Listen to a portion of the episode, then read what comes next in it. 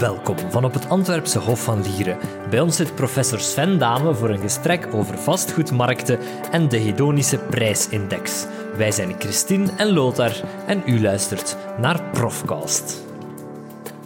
Welkom, Sven Dame, in onze studio. U werkt sinds oktober 2020 op de Universiteit van Antwerpen. Ja, dat klopt. Ik ben, uh, ik ben uh, midden september gestart, inderdaad. Dus uh, het is voor mij nog allemaal heel, heel nieuw.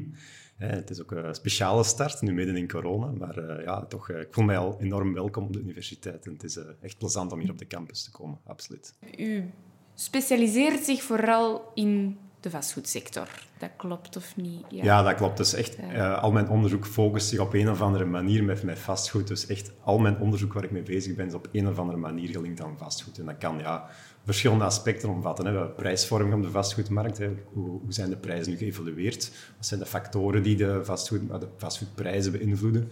Maar ook andere aspecten. Hoe, hoe heeft bijvoorbeeld het beleid een invloed op, eh, op de woningmarkt?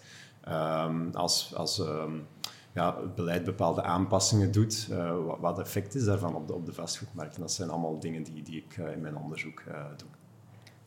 En van waar is die interesse gekomen daarin?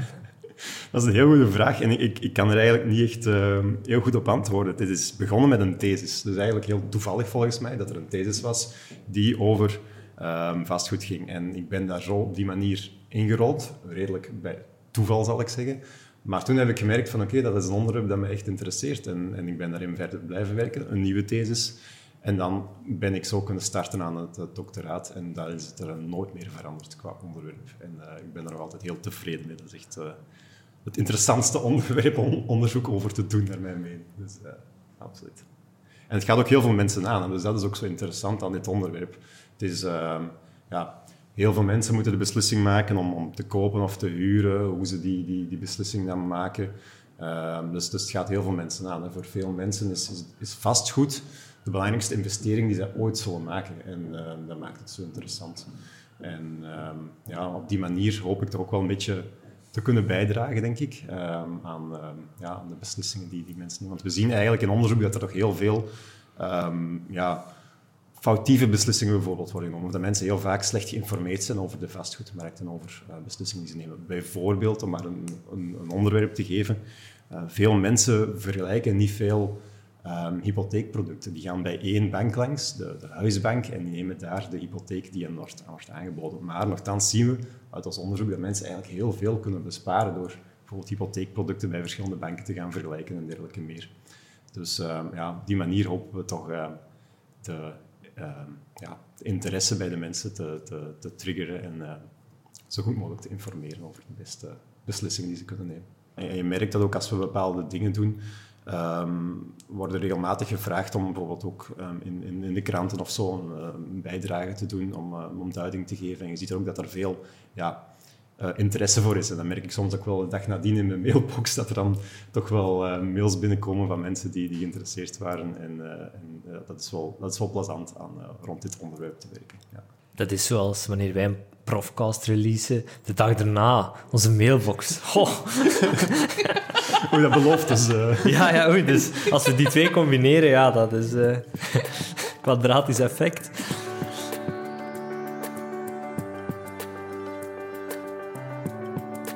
We vroegen Sven Dame hoe het gesteld is op de huizenmarkt. Ja, het is, um, ehm, 2020 was eigenlijk een relatief uh, speciaal jaar. Hè? Dus uh, de vastgoedprijzen zijn echt uh, door het hek gegaan. Ik denk dat ze, als we kijken naar um, de prijs van een gelijkaardige woning over een tijd, hoe die is geëvalueerd, dan zien we dat die in 2020 met toch wel 6% is gestegen. En voor zo'n sterke prijsstijging te zien, moeten we eigenlijk al teruggaan naar bijvoorbeeld 2005, 2006, die periode. Dus dat is toch wel heel, heel opmerkelijk. En ja, corona heeft daar natuurlijk uh, van alles uh, mee, mee, te maken. Hè. Dus uh, we zien echt dat de markt op een bepaald moment tot stilstand is gekomen tijdens de lockdown, want er waren er geen plaatsbezoeken meer mogelijk. Het was niet meer mogelijk om een woning te kopen. Maar vlak daarna is er echt een enorme toeloop geweest. En, en mensen die ja, die aankoop hebben moeten uitstellen, maar ook mensen die misschien toch wel sneller een andere woning willen kopen, die misschien een grotere woning willen kopen, die dan toch hebben beslist om ook over te gaan tot, die, tot het aankoop van, van een woning. Ja, en dat heeft toch wel, wel wat teweeg gebracht. En we zien echt dat mensen bijvoorbeeld op dat moment minder zijn gaan onderhandelen voor een woning, meer zijn gaan bieden voor een woning, minder van de vraagprijs hebben afge, afgeprutst, bij wijze van spreken. En ja, de prijzen zijn enorm toegenomen. Uh, met 6% als we kijken naar um, um, woningen, gelijkaardige woningen over in de tijd. U maakte zo meteen al de vergelijking met de prijzenstijging vlak voor de financiële crisis. Is dan nu die prijzenstijging ook iets waar wij ons zorgen over moeten maken? Um, ja, goede vraag. Um, het, is, het, is, een beetje een, moeilijke, omdat er natuurlijk... De prijs van een woning komt tot stand door verschillende factoren. Hè. Je hebt ja, de vraagzijde, de aanbodzijde. Um, het is zo dat in Vlaanderen het zo is dat de aanbodzijde eigenlijk heel traag reageert als prijzen bijvoorbeeld stijgen. Er wordt niet enorm veel bijgebouwd als prijzen stijgen. Dat komt natuurlijk ook omdat het heel moeilijk is. Hè. De grond is beperkt, hè. er zijn bepaalde uh, regels. Um, het, is, het, is, heel moeilijk ook om een, bouwvergunning soms dat proces uh, volledig rond te krijgen. Um, maar dat betekent dus, als de aanbodzijde heel traag reageert, dat alles langs de vraagzijde zich kan doorvertalen in de prijzen. En ja, wat zijn dan die factoren? Um, zijn stijging in inkomens bijvoorbeeld, um, stijging in, of, of daling in de rentevoeten. We zien dat bijvoorbeeld sinds midden jaren 90 tot nu de hypotheekrente enorm is gedaald. En als die, die financieringskost is gedaald om, om een lening aan te gaan, ja, dan heeft dat natuurlijk ook een invloed op, op wat je kan, kan bieden voor een woning. Dus we zien bijvoorbeeld, dat is vaak een vuistregel die wordt genomen, dat als de rentevoet met 1 procentpunt daalt, bijvoorbeeld van 4% eh, naar 3%, dat mensen dan eigenlijk 10% meer kunnen ontlenen en kunnen bieden. Dus eigenlijk voor dezelfde afbetalingslast uh, als, als voorheen. Ja, dat betekent dus ook dat dat een grote invloed heeft gehad op, op de prijzen. Maar daarnaast ook fiscaliteit. Bijvoorbeeld in 2005 werd de woonbonus geïntroduceerd, wat eigenlijk een groot fiscaal voordeel was voor, voor mensen te stimuleren om een woning te kopen. En dat heeft zich ook doorvertaald in de vastgoedprijzen. Dus eigenlijk als we op lange termijn gaan kijken en we kijken dan van oké, Um, hoe zijn dan de prijzen geëvolueerd? Dan zien we eigenlijk dat die factoren vooral de prijsevolutie verklaren en dat eigenlijk ook voor een gemiddeld gezin het niet onbetaalbaarder is geworden nu in vergelijking met bijvoorbeeld 30 jaar geleden om een woning te kopen. Ik zeg wel voor een gemiddeld gezin, hè, dat betekent niet dat er op bepaalde segmenten van de markt wel, wel problemen zijn ontstaan met betrekking tot betaalbaarheid. Nu, 2020 was natuurlijk nog, nog extra speciaal. Hè. Um, door die enorme stijging. Maar je ziet ook bijvoorbeeld dat de interestvoet verder was gedaald, ook door die coronacrisis. Um, inkomens waren nog wel, beschikbare inkomens van diegenen die konden kopen, waren nog wel gestegen. Um, maar de woonbonus was wel afgeschaft in 2020. Dus um, in, die, ja, die combinatie is het misschien wel zo dat 2020 uh, niet onmiddellijk een verbetering was qua, wat de betaalbaarheid betreft. Maar dan moeten we op, op middellange termijn eigenlijk verder blijven opvolgen.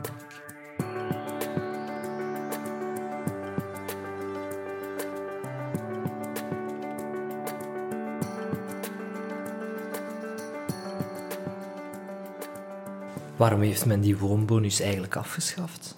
Ja, de woonbonus eigenlijk was dat een heel uh, inefficiënt instrument. Dus eigenlijk de bedoeling was, en dat is heel nobel natuurlijk, dat je met zo'n instrument um, eigenaarschap kan promoten. En ja, politici doen dat heel graag, omdat ze geloven dat uh, eigenaars van een woning, dat dat, ja, dat dat positieve effecten heeft op de omgeving. Dat mensen die eigenaar zijn, hun woning beter uh, renoveren, beter onderhouden, dat zij hun tuin mooier aan inrichten en dergelijke meer.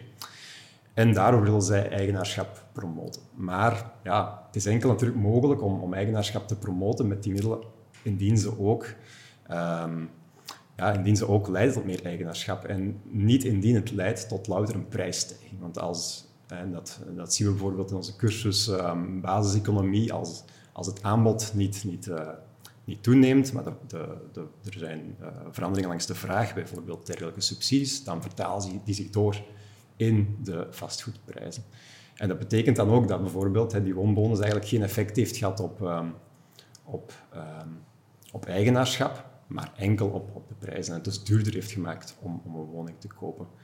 En dat zien we ook in andere landen, in andere studies. En dus eigenlijk, die woonbonus is een heel inefficiënt instrument om uh, eigenaarschap te, te, promoten. En dus is het goed dat die eigenlijk is afgeschaft. Natuurlijk, um, je kan dan ook opnieuw bij de afschaffing ook prijseffecten verwachten. Je kan dan ook verwachten dat prijzen zich opnieuw zullen aanpassen. Maar dat is natuurlijk heel moeilijk te meten, zeker op dit moment, net omdat je net die, dat samenraapsel hebt van ook nog eens die COVID-crisis die net op dat moment ook speelt. Dus het is heel moeilijk om, op dit moment te evalueren van wat er juist allemaal is gebeurd in 2020. Een interessant cijfer uit een artikel dat u onlangs gepubliceerd heeft, is dat de huizenprijzen gemiddeld sneller stijgen in centrumsteden, namelijk met iets meer dan 7%, dus sneller dan in de rest van Vlaanderen, waar de stijging op ongeveer 5,7% zit. Hoe komt dat? Ja, ja, inderdaad. We zien inderdaad dat um, de prijzen in centrumsteden sneller stijgen dan in andere locaties. En dat kan verschillende factoren uh, aan, de, aan, de, basis liggen. Eén is natuurlijk dat ja, uh, veel steden terug, terug populair zijn geworden. Um, het is ook zo dat ja, die steden veel hoogopgeleide jongeren aantrekken die wel een budget te, te spenderen hebben. Um, vooral ook ja, universiteitssteden, bijvoorbeeld uh, Antwerpen of, of, Leuven, Gent, dergelijke meer. Um, nu, er was nog een grote verwachting misschien dat dat in 2020 anders zou zijn, dat die trend gekeerd zou worden. Net door die coronacrisis, dat veel mensen dachten dat mensen misschien de stad gingen ontvluchten voor meer een ruimere woning op de buiten. Um, maar in de prijzen zien we dat eigenlijk nog niet. Dus we zien niet dat in de prijzen die trend gekeerd is. Het is wel degelijk zo dat in, die, in, de, in de, prijzen centrumsteden zijn blijven sneller stijgen uh, in vergelijking met andere locaties. Ook desondanks de coronacrisis.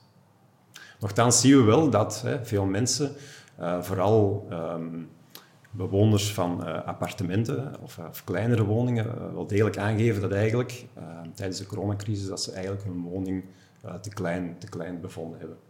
Um, er werden enkele vragen toegevoegd aan de coronastudie, op vraag van het steunpunt wonen. En, en daar bleek dat, dat, wel, dat mensen in, in appartementen vaak, vaker aangaven dat ze eigenlijk een woning te, te klein uh, vonden. We zien bijvoorbeeld ook dat een, uh, in 2020 uh, appartementen met een terras veel sneller werden verkocht dan appartementen zonder terras. Zelfs drie weken sneller. Dat is eigenlijk helemaal anders dan in 2019, waar dat verschil er bijvoorbeeld niet was. Dus toch wel uh, grote veranderingen, maar we zien ze niet terug in de prijzen uh, op vlak van de centrumsteden.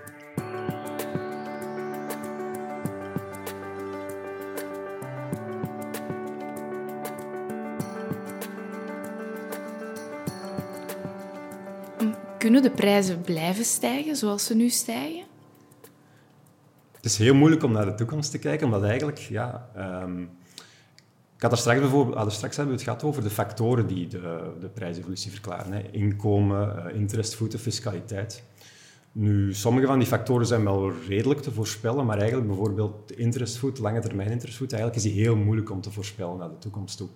En als je weet van dat die interestvoet zo belangrijk is voor die prijsevolutie, hè, 1 procentpunt verandering in die interestvoet kan 10% in uw uh, ontleencapaciteit uh, betekenen ja, dan, dan, en je weet dan dat die interestvoet zo moeilijk is te voorspellen, dan, dan maakt het dat het heel moeilijk is om echt naar de toekomst te kijken en daar heel een duidelijke voorspelling uh, van te maken.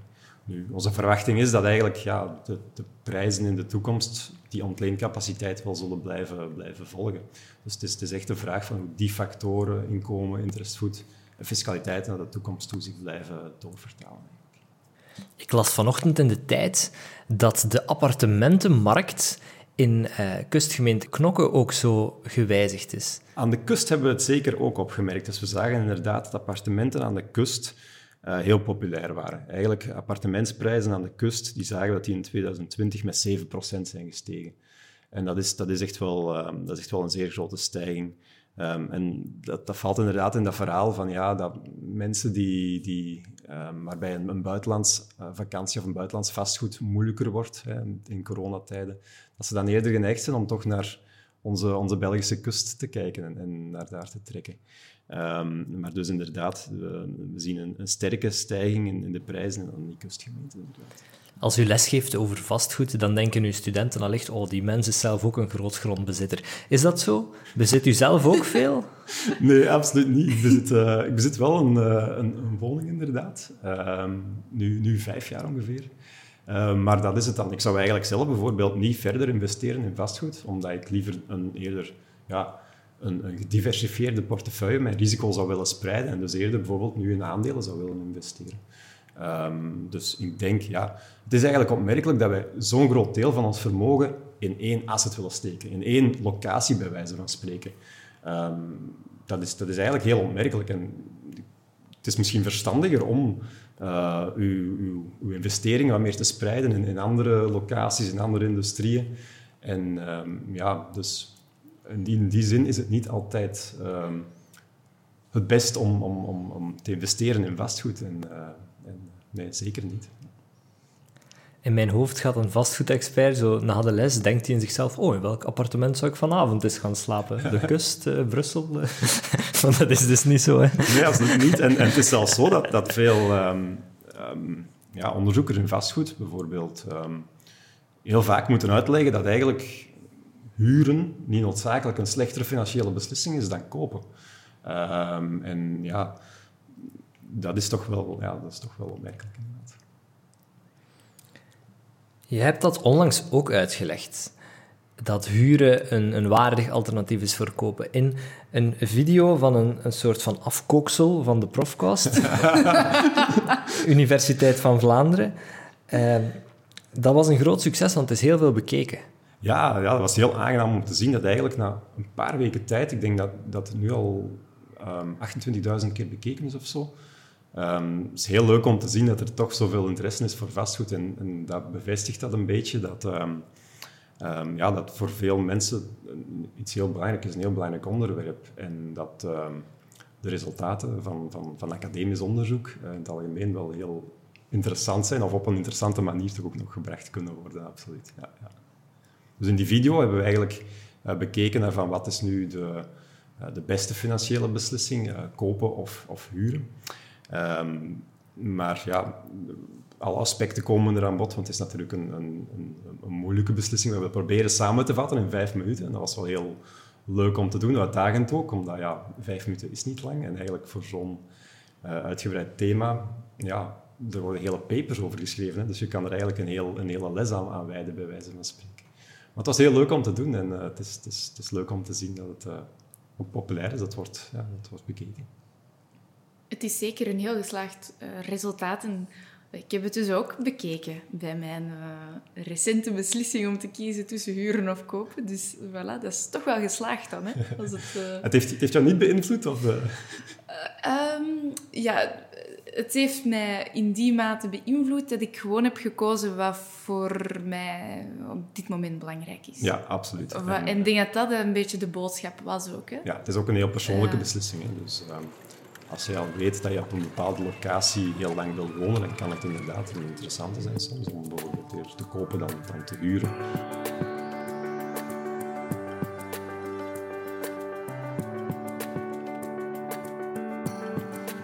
Je staat ook elk jaar in voor een update van de hedonische prijsindex voor Vlaanderen. Ja, klopt. Het is zo dat er eigenlijk um, met regelmaat met de klok heel wat vastgoedcijfers in de kranten komen. En het is soms ja, moeilijk om te weten van wat wordt er nu exact gemeten of, of wat, wat, wat is dat nu. Um, het is vaak zo dat er gewoon gemiddelde prijzen worden gerapporteerd. Um, maar wat betekent dat? Dat betekent dat in een bepaald jaar hè, prijzen sterker kunnen stijgen volgens die gemiddelde prijzen, indien er bijvoorbeeld grotere woningen worden verkocht, die ook duurder zijn, of bijvoorbeeld woningen van betere kwaliteit, dergelijke meer. In andere jaren kunnen dan prijzen misschien minder sterk stijgen, omdat er net kleinere woningen worden verkocht, die minder duur zijn, of woningen die meer op een goedkoop, goedkopere locatie worden verkocht. Um, nu, wat we doen bij die Hedonische prijsindex is eigenlijk om te gaan kijken, om te gaan corrigeren voor die kwaliteit. En eigenlijk om te gaan meten van, oké, hoe evolueert nu de prijsevolutie van een gelijkaardige woning over in de tijd? En dat is wel interessant, omdat je dan zo, ja, in veel toepassingen is dat net wat je wil meten. Je wil weten hoe uw woning over de tijd evolueert en niet hoe ja, een gemiddelde prijs evolueert die, ja, die verandert omdat ja, kwaliteit verandert of, of type van woningen. Um, en dat doen we samen um, met, met een, groot makelaarsnetwerk, ERA. Het interessante is dat zij heel gedetailleerd bijhouden van, um, van de uh, karakteristieken van de kwaliteit van die woningen en dergelijke meer. Dus we weten heel gedetailleerd van, ja, is dat nu uh, dubbele beglazing, driedubbele beglazing en dergelijke meer, maar, maar een hele reeks van karakteristieken. En dat is toch wel uniek, want ik werk bijvoorbeeld ook met, met kadasterdata. Daar is het vaak zo dat ja, um, er niet wordt aangegeven of dat er een badkamer aanwezig is, of dat er niet wordt aangegeven dat er centrale verwarming is. En dus ja, dat geeft al aan dat, dat goede data hebben toch wel heel, heel belangrijk is en een enorme meerwaarde kan zijn voor onderzoek. En die update van die, van die prijsindex, die gecorrigeerde prijsindex dan, die, ja, die doen we telkens in, uh, in januari. En uh, die krijgt ook heel wat, wat, wat aandacht. Dus er is ook altijd grote interesse voor inderdaad. Voor mij is dat eigenlijk persoonlijk de enigste index die ik echt vertrouw. De enigste indicator van de vastgoedprijzen waar ik naar kijk. En daarom vind ik het ook zo belangrijk om dat verder te zetten, dat dat zeker niet verloren gaat.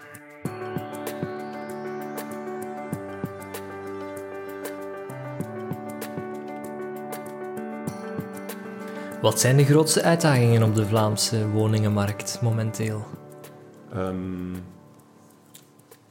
op dit moment, ja, natuurlijk, we zeggen altijd um, qua, qua beleid. Dus de, voor, voor mij een heel interessante was al dat de, de woonbonus is afgeschaft. Dus, ah, dus dat is een heel goede beslissing geweest, omdat die ja, totaal inefficiënt was en heel wat middelen op een inefficiënte manier worden besteed.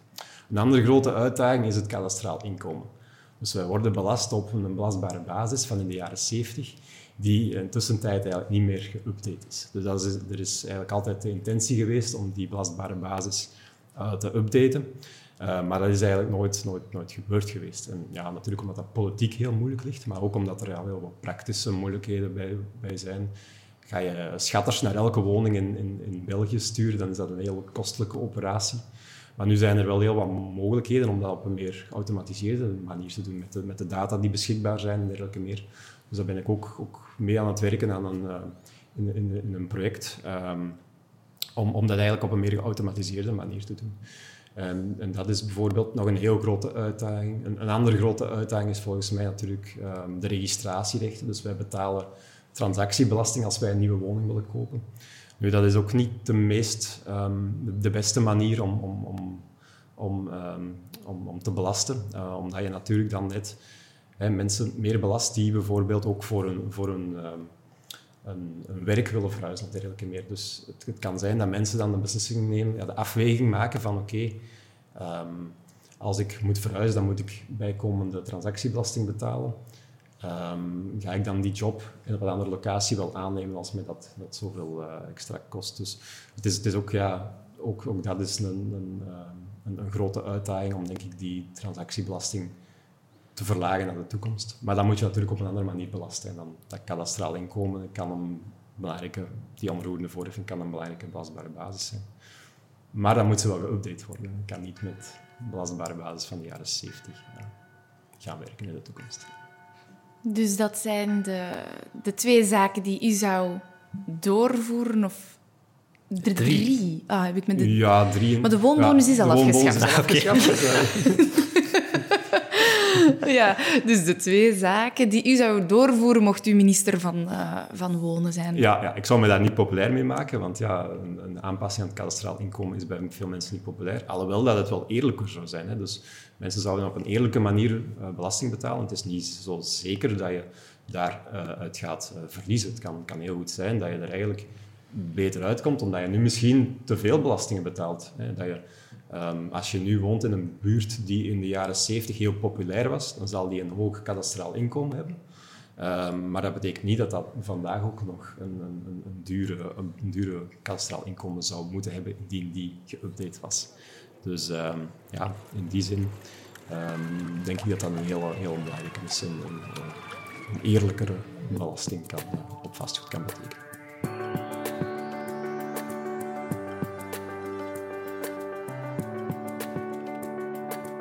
Sven legt ons uit hoe beleid kan ingrijpen op de woningmarkt. We hebben daar straks besproken dat eigenlijk de prijs van een woning tot stand komt door vraag en aanbod. En als we zien in Vlaanderen dat die aanbodzijde heel inelastisch is en alles langs de vraagzijde zich doorvertaalt in de prijzen, um, dan betekent dat dat al die instrumenten langs de vraagzijde, bijvoorbeeld de woonbonus en dergelijke meer, niet, niet helpen in, in betaalbaarder maken van, van, van uw woningaanbod, omdat die net gewoon de prijzen toenemen. Maar wat wel kan helpen, is langs de aanbodzijde werken. En eigenlijk dus het aanbod vergroten. Of ervoor kunnen zorgen dat het aanbod voldoende kan toenemen als de prijzen zich stijgen. En dus dat kan wel, wel, wel, wel een middel zijn natuurlijk, omdat je ervoor zorgt dat je de belemmeringen wegneemt die langs de aanbodzijde misschien spelen. En als het aanbod kan toenemen, dan weten we dat de, dat de prijs wel kan dalen. Dus ik denk vooral dat het beleid zich dan moet focussen meer op de aanbodzijde dan wel op, fiscale stimuli en dergelijke langs, langs de vraagzijde. Dat lijkt mij echt een enorme uitdaging, omdat je dan ook nog rekening moet houden met voldoende groen in Vlaanderen, dat al zo schaars is. Dus als je dan gaat werken op de aanbodzijde, kan me Ja. voorstellen dat je dan vooral verticaal moet gaan, gaan bouwen. Of... ja. Misschien, misschien wel, maar ehm, misschien zijn er ook nog wel op bepaalde plaatsen nog wel mogelijk om bijkomende verdichting te realiseren. Dus ja, het is heel ja, afhankelijk van situatie tot situatie. Oké. inderdaad. Dat, is, dat is een hele moeilijke. Bedankt Sven voor het, eh, het heel interessante gesprek. Nee, ik vond, vond het heel leuk. Ik vond, eh dank over de uitnodiging. Ik vind het ook een heel tof initiatief. Dus eh, heel goed dat jullie daar zo mee bezig zijn. Bedankt. Deze uitzending wordt eh, vast goed. Dit was Profcast met Sven Dame. Bedankt voor het luisteren. Wil je meer horen? Surf dan naar uantwerpen.be schuine streep profcast. Zo flauw.